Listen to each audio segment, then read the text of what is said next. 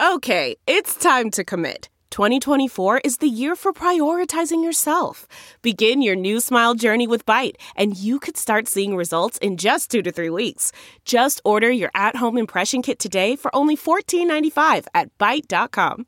Byte Clear aligners are doctor directed and delivered to your door. Treatment costs thousands less than braces. Plus, they offer financing options, accept eligible insurance, and you can pay with your HSA FSA.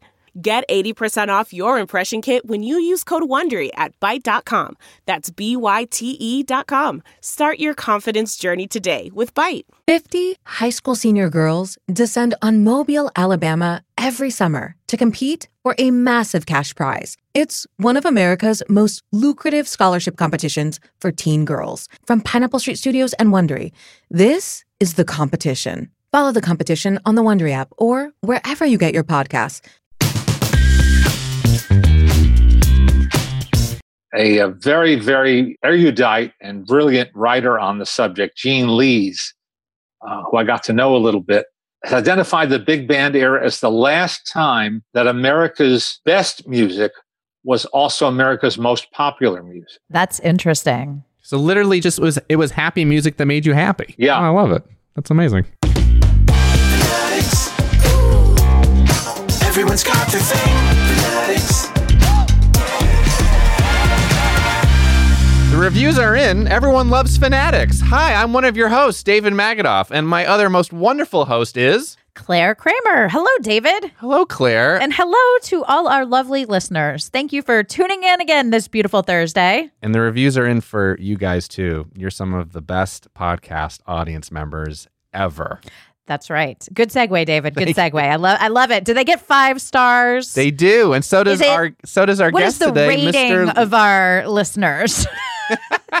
uh, so does our guest today, Mr. Leonard Maltin, is here with all of our review themes and motifs and wordplay. I hope you're enjoying it all because he is uh, one of the uh, preeminent film critics of our time. Yeah, I'm throwing that out there because it's true. Leonard Maltin sort of made film criticism the what it is today, and that's a beautiful, beautiful thing.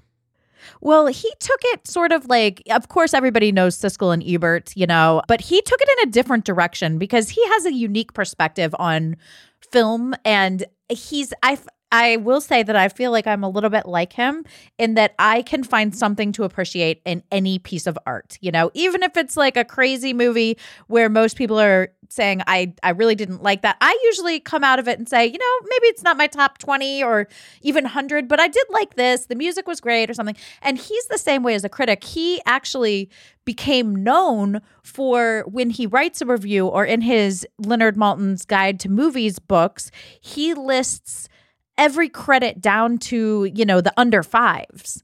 So he has appreciation even for the very small components that make up the piece of art, which is the cinematic film we all end up watching. it's it's it's a wonderful wonderful thing what he does because he he gets into every nook and cranny and we get into every nook and cranny about his love of vintage jazz and And, claire i know- tried would you believe i Yeah. tried my hand at film criticism when i was in high school i was a critic for my local newspaper the asbury park press yeah bruce springsteen greens from asbury park uh, for two years uh, it is not an easy thing, but I had a great, great time doing it. And if you ever wanted to re- read reviews from an incredibly well-informed 15-year-old, then Mhm. I was definitely What your was your like Paramount review? What was the one that you're like, if you want to really know what I was like as a critic, go read my review of.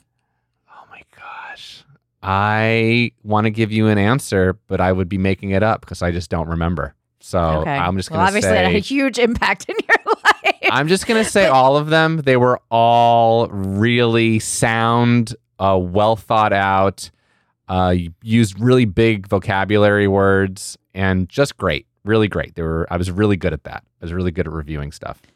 It sounds like it with those big vocabulary words like good and great. Speaking of great, Leonard Maltin. Uh, today's guest, we have Mr. Leonard Maltin. Thank you so much for being here with us today. My pleasure. Uh, and you can listen to Leonard's podcast beyond our podcast, uh, Maltin on Movies. Who doesn't want to listen to Leonard Maltin speak about movies? But today, we're going to have Leonard Maltin speak about vintage jazz, correct?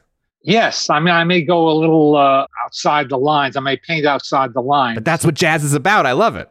yes, right, right. No constrictions, no artificial boundary lines. That's my own definition of jazz. I feel like what you just said no boundaries, no artificial lines. You know, I mean, is that what you love about the art form? Is that it is so free flowing? Well, you know, there's so many different subsets of music under the broad umbrella of jazz. I, as a kid, I discovered my parents' collection of old 78 RPM records.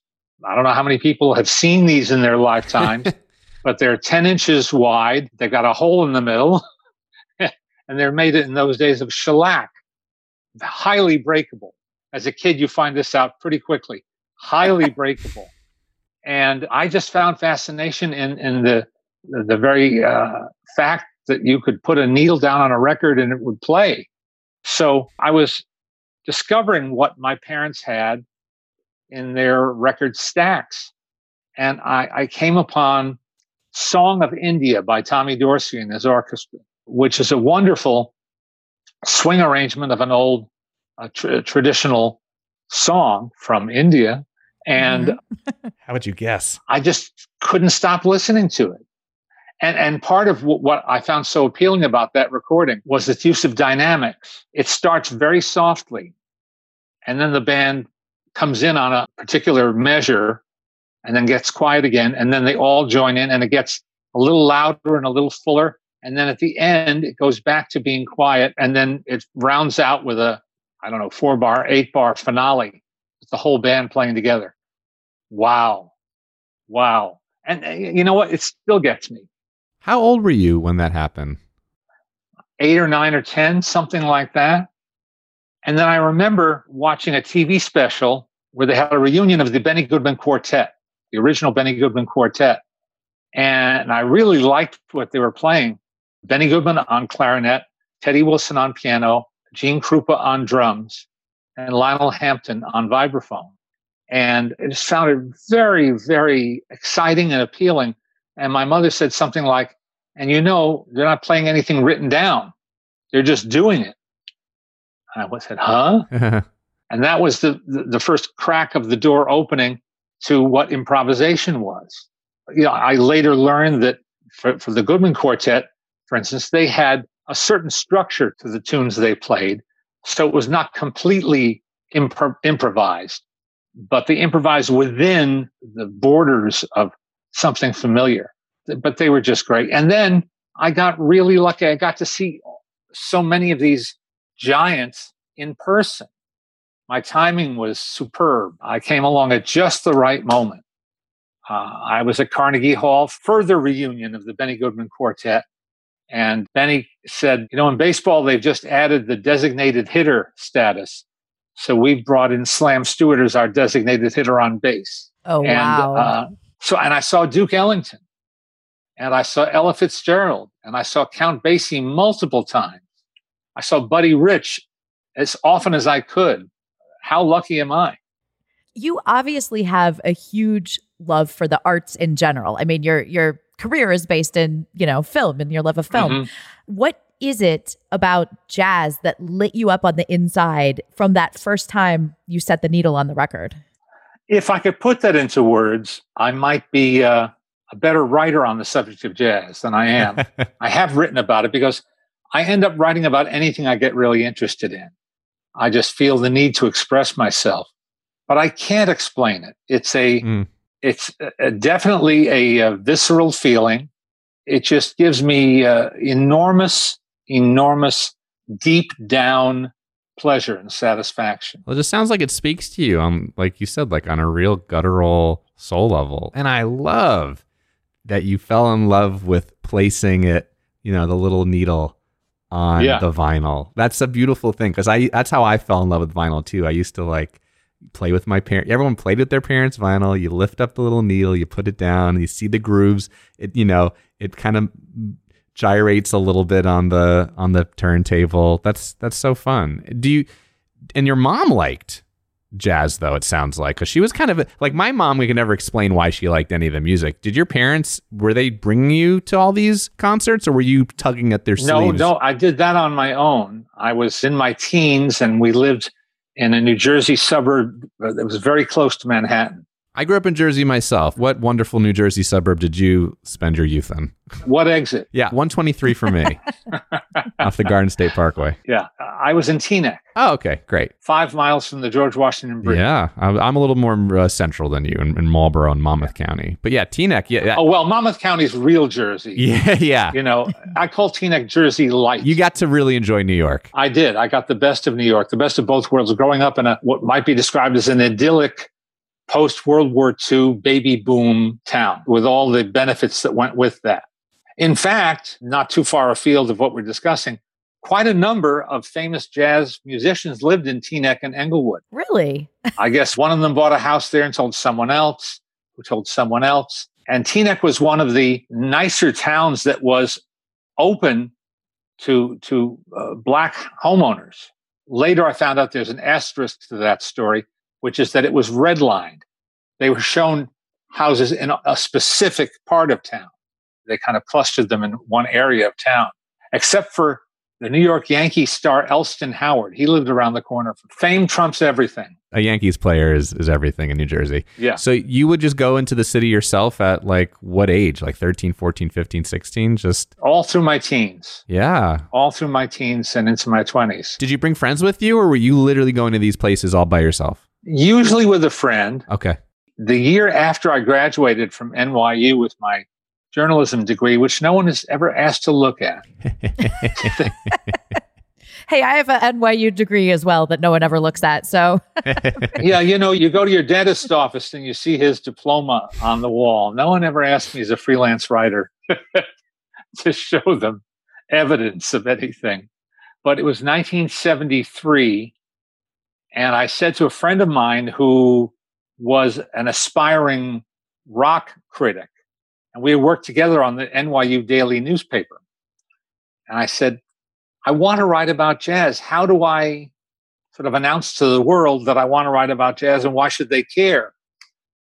And he said, Well, you might try the Village Voice. mm, I understand they take freelance pieces. So I wrote a piece on spec, as they say, that is to say, without a, an assignment, and sent this article into the editor of what they then call riffs. That was the section of uh, reviews on music reviews. And I received back some days later in the mail an envelope with a note, a, a brief note on a memo sized pad saying, uh, like the piece, here's payment. If you want to try pitching something else, I, I'm always open. And it was a check for $70. wow. That's a lot back then. That was the happiest check I ever, I ever made. No, nothing I've been paid since. and I've been paid less and I've been paid a lot more. Nothing's ever made me so happy. That was one of the happiest moments of my entire life. So, of course, I called her immediately and pitched another story. First, she said, Well, you know, we have an awful lot of people submitting to the column every week, so I can't take everything. But, you know, if there's anything really special, I said, Well, uh, uh, Duke Pearson is leading a big band at the half note starting tomorrow night. She said, Oh, well, that sounds good. So I immediately sold the second piece. and what we finally worked out was that I would submit every other week. And I did that for four years. That's amazing. It's interesting because when we first started talking, we said we're really going to focus on vintage jazz. What do you think it was at that point in history, at that time in the culture of African Americans that created this sort of movement, you know, that that initiated the whole jazz movement? And can that ever be recaptured? One of my favorite people in the world is Vince Giordano, who has a wonderful, wonderful band for about 20 years now called the Nighthawks. And they play every Monday and Tuesday night in Manhattan, currently at a, a restaurant called the Iguana in the West 50s. And they play real vintage jazz. They play pre swing jazz, mostly from the 1920s and early 30s. And they play with great feeling and they capture the intonation of the instruments they're playing. There's a different sound. If you asked somebody to run a scale today in B flat on a tenor saxophone, it'd sound a certain way. And if you ask one of Vince's guys to do that, it won't sound quite the same. The difference may be subtle, but it's definitely there. And so they are playing authentic period music in an authentic fashion. Could you put it into a simple sentence of to describe for our listeners and maybe Claire and I? Vintage jazz is Old. But, you know, when you talk about playing it authentically, is it the freedom that current artists lack with the instruments? Are they not as versed? Are there shortcuts being taken in musical education and in jazz history? What creates that real authenticity of, you know, the vintage music? I think it's a it's not only a skill that has to be acquired, but it's a feeling. Sometimes I'll hear faux vintage jazz, let's call it, and they're trying to play it to sound corny with a wah wah sound for the trumpets and things that they think were earmarks of that kind of music that aren't and weren't. And that just gives me a, a headache and a big dose of righteous indignation. Mhm. So, what are maybe one or two things that you look for, like you specifically love about vintage jazz when you're listening to it, like things that you look forward to? It makes me happy. no, but that makes me happy. But specifically, No, no, no. like, it, it makes me, I mean, but literally, oh wow, jazz in those days was a form of entertainment. it wasn't just for listening. A lot of that music was intended specifically for dancing in ballrooms and nightclubs and at dances, school dances, you know, community dances. The kind of musicians who were then featured on solos and given spotlights within a bigger band often had great followings and developed a fan base the way you know a, a rock star would today or a rapper would today because they were so outstanding on their instrument and played with such heart and such feeling or such extraordinary skill. This became really significant during the big band era. A, a very very erudite and brilliant writer on the subject gene lees uh, who i got to know a little bit has identified the big band era as the last time that America's best music was also America's most popular music. That's interesting. so literally, just was it was happy music that made you happy. Yeah. Oh, I love it. That's amazing. And that was its intention. And the musicians knew that they were there not just to play, but to provide entertainment. Now, some people are very condescending about that. Some musicians, you know, when Miles Davis famously, this is now decades and decades ago, turned his back on an audience while playing or while listening to one of his uh, cohorts play uh, during a number. That was considered the rudest thing he could do and the most unprofessional thing he could possibly do as a member of show business. He had trouble thinking of himself as a member of show business. He was an artist, and that's what mattered to him. Well, that's how Claire feels. So I, I always have to take her down a peg. But you are both in show business and an artist, Claire, and I respect you. Thank you, David. Always here to keep it real. Let's go back, Leonard, to you know you as a young boy and your experience finding your parents' records, and now, uh, do you still have a huge vintage jazz record collection? Is that something that you enjoy? Is collecting the actual albums? I sure do. Uh Oh, you said you're going to have props. It's prop time. These are just a few of these. Unfortunately, I didn't uh, spend enough time preparing for these because these are all more modern jazz, quote unquote, quote modern. unquote. Yes. they're still 60 years old, but they're modern. Here's one of the greatest jazz trumpeters of the, the, the bop era and beyond, Lee Morgan. This album is called The Cooker, and he plays with Pepper Adams on baritone sax, Bobby Timmons on piano, Paul Chambers on bass, and Philly Joe Jones on drums. People may know some of those names from their association with John Coltrane, but uh, this is just a magnificent album here's guys from the swing era who made a smooth transition to modern jazz in the 50s when uh, it was either bebop or what they called moldy figs. These guys were never moldy figs. Uh, Snooky Young, Marshall Royal, Ray Brown, Louie Bellson, Freddie Green, and Ross Tompkins. These guys just had swing in their veins. And I, and I saw almost all of them in person at various times uh, and again, so lucky, So very, very lucky. Leonard, what is a moldy fig other than a, a moldy fig? when bebop came along in the 40s and was popularized largely by Dizzy Gillespie and Charlie Parker, it was very complex, difficult music to play. And they took pride in that. They were unabashedly elitist and they played at ridiculously rapid tempos so that people who tried to sit in with them couldn't, except for those lucky few who, who could so members of some of the uh, uh, older, more established bands uh, who either disdained this new music or didn't understand it, couldn't comprehend it, were immediately called moldy figs. Do you know where that term came from? It's so unique and hilarious. I do not. I, I do not. I a should, one, but though. I don't. Here's one of the greatest guitarists who ever lived, Joe Pass, who worked a lot with Ella Fitzgerald and Oscar Peterson and was a brilliant guitarist. And I saw him on the Steve Allen show, which used to be a showcase for all kinds of great people.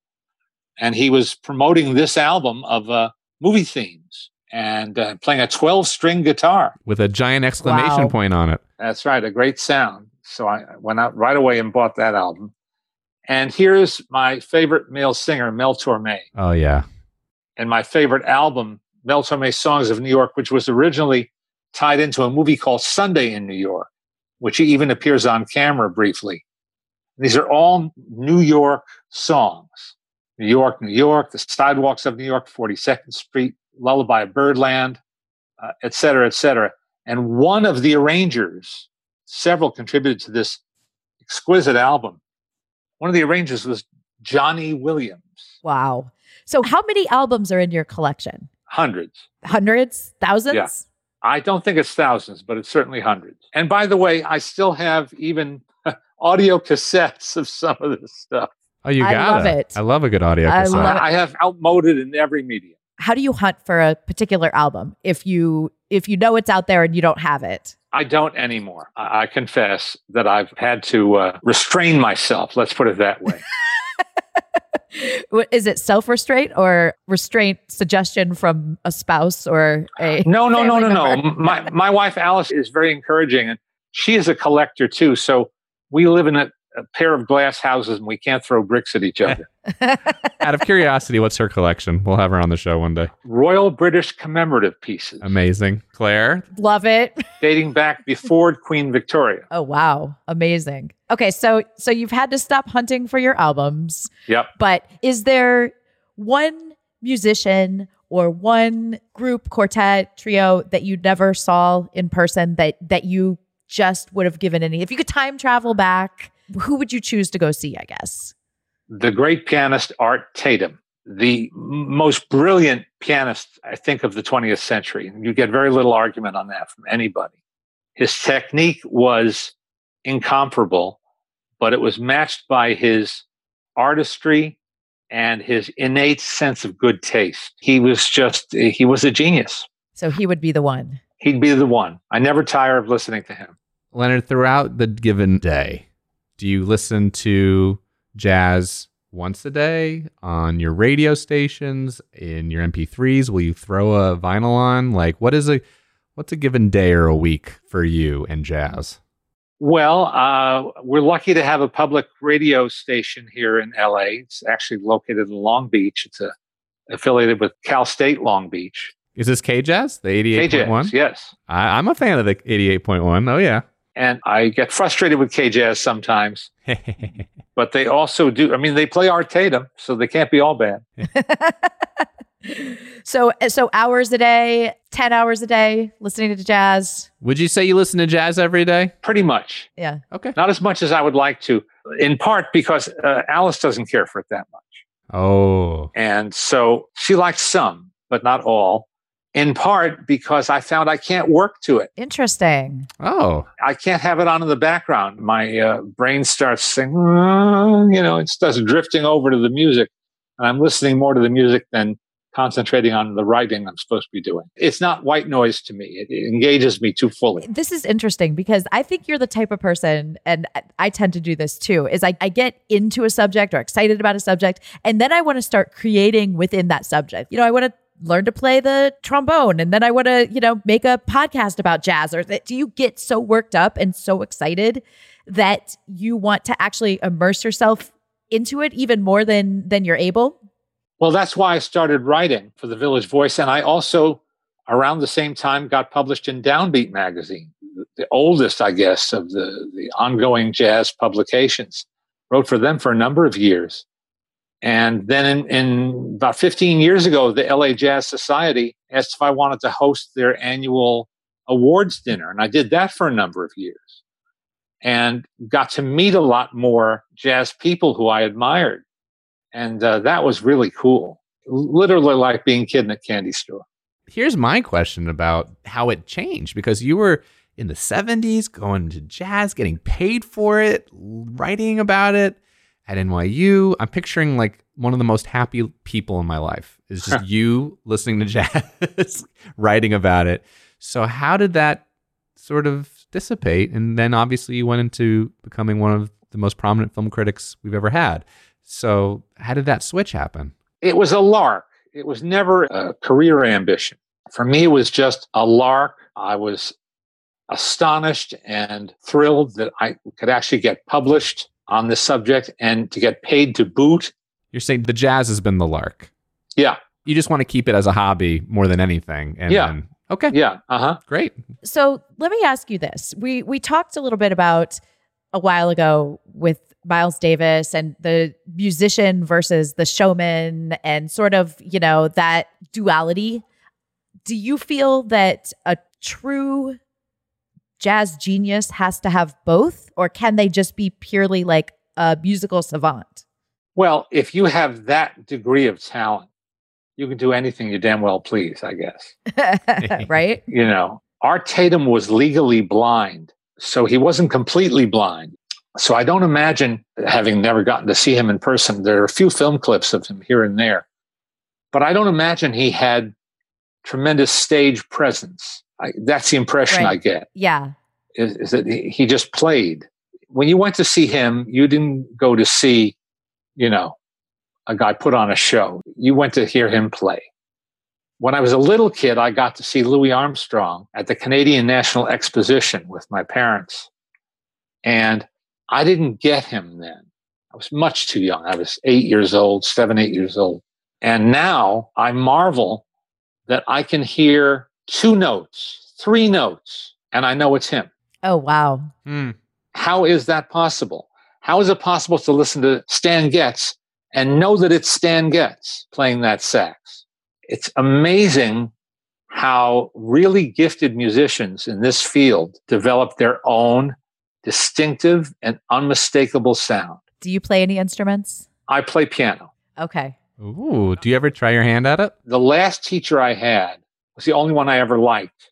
And he was a professional studio musician in New York. And so he taught me chords, fundamental chords that would serve me to play anything in the pop music vein. hmm And then he went on the road with a nightclub act, and I didn't feel like breaking in another teacher.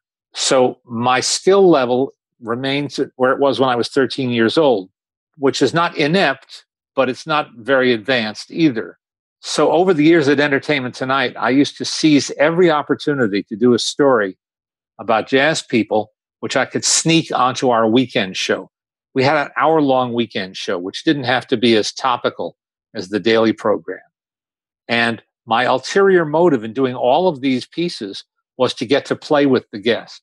First, I played for Jack Sheldon, the great trumpeter and band leader, who was uh, Merv Griffin's sidekick for many, many years.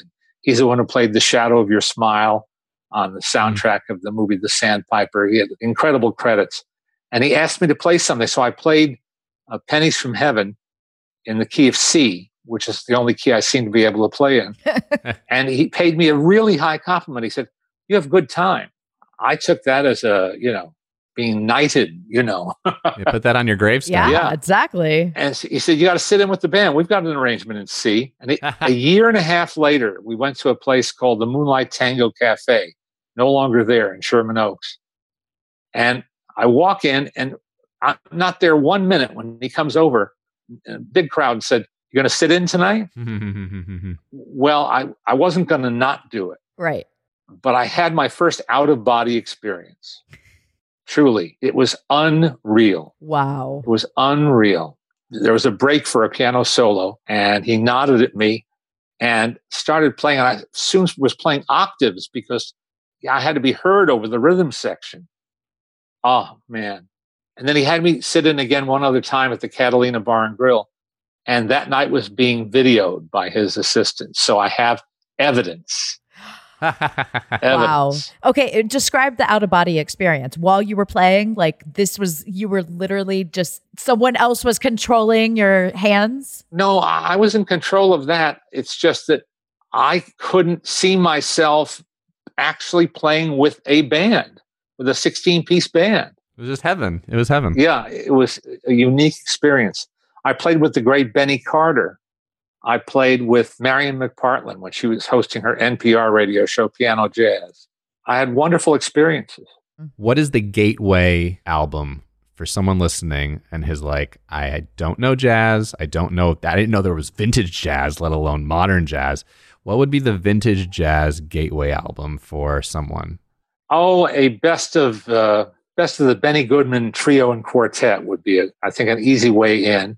And and they were so hugely popular. I mean, they they had a broad, broad appeal. Over the years, I met several of these folks, and I became a master of the one question interview because the occasion wasn't an interview sit down. It was just I bumped into them or I followed them backstage, and I met Benny Goodman Oh, cool. one of my idols at the Santa Fe Film Festival. And I said, Whose idea was it for you to sing Paducah in the, movie The More the Merrier? He looked at me and he said, Well, it wasn't mine. One question interview. I marched backstage at a high school near me where they had booked Stan Kenton and his orchestra. And I said, Mr. Kenton, which of the movie shorts that you made did you think was the best? He said, I thought they were all pretty bad.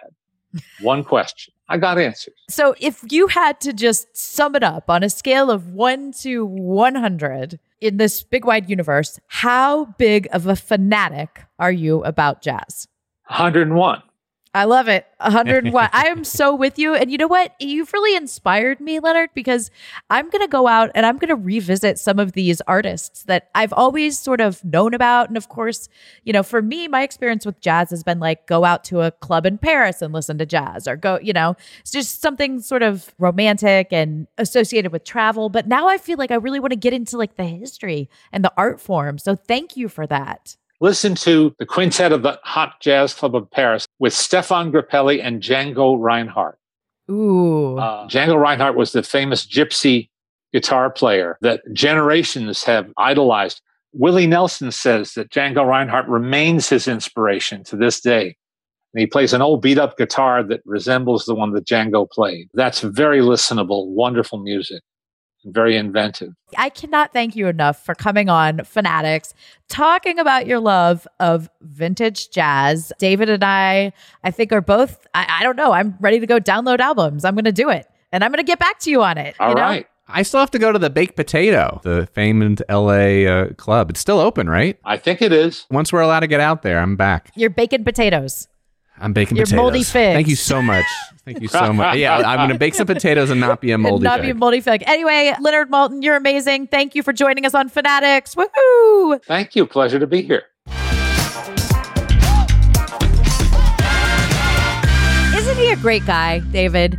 I mean, Mhm. to be in this business so long to to be to be such a positive person to not be jaded by the industry you know i mean we all as artists and as you know i consider every aspect a, you know movie critic and artist as well you know and the the lighting designer is an artist and whatnot but everyone has a tendency to become jaded and he's just remained so positive and that shows through in his love of the vintage jazz i just him telling the stories about getting to play on stage you know I those couple times they were so magical I know. It's just I wanted I I I want to know an instrument and join him on that stage. I want to be able to I want I wish I could one day know an instrument enough to just be like, "Oh, you want me to come up here? Yeah, I can come up and play." Versus that'll never happen. All I can do is be the guy on the corner clapping.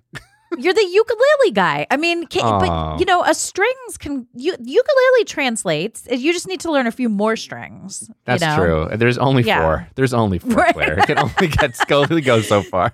You should have started with the violin. But you know, if you were in a jazz band, let's say, what what instrument do you think you would play? I'd play the cello.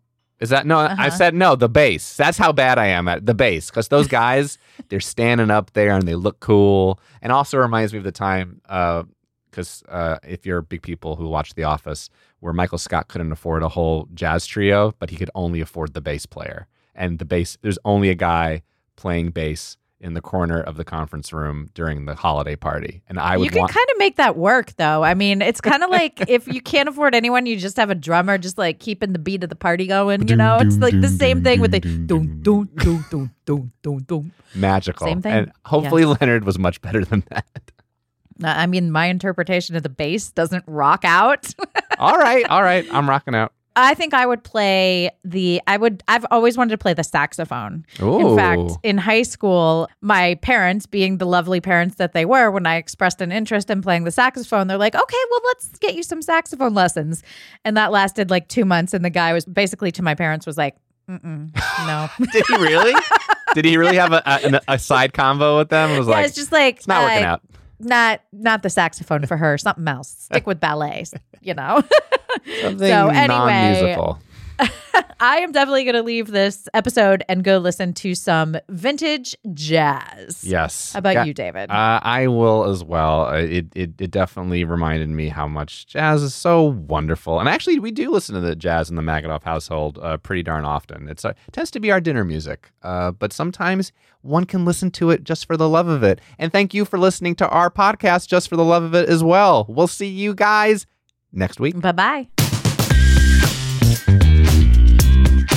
You're probably thinking to yourself, what is a mini Rex rabbit? Well, boy, do I have a good answer for you that you're going to have to listen to next Thursday with our wonderful guest, Nicole Tompkins. Yes, Jill Valentine from Resident Evil herself, and the films Antrim, The Amityville Terror, and currently on the Wild West Chronicles on Inspo TV. Oh my gosh, mini Rex rabbits, it'll be your new favorite thing. See you next Thursday. Thank you for listening to Fanaddicts, a Roddenberry podcast. For more episodes and info, head over to wearefanaddicts.com or tweet your Fanaddicts thoughts and stories at wearefanaddicts. Yes, that's We Are F A N A D D I C T S. Our show is hosted by Claire Kramer and me, David Magidoff. Produced by me, Claire Kramer, and Colin Baker. Executive producers Trevor Roth and Rod Roddenberry. Our sound engineer and editor is Elizabeth Joy Wyndham, and you can thank Stephen Mudd for our theme song. Catch us next Thursday for another Fanaddicts episode. Play that's a lot.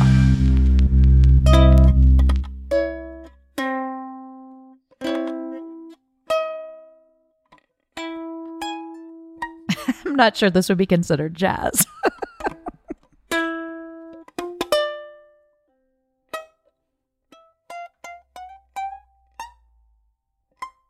Are you tired of dating assholes? Do you want a Prince Charming? If so, we're filming a reality show. Sign up here. 12 American women are flown over to the UK for a bachelor style reality dating show. There are so many questions about a show like this because it's so odd.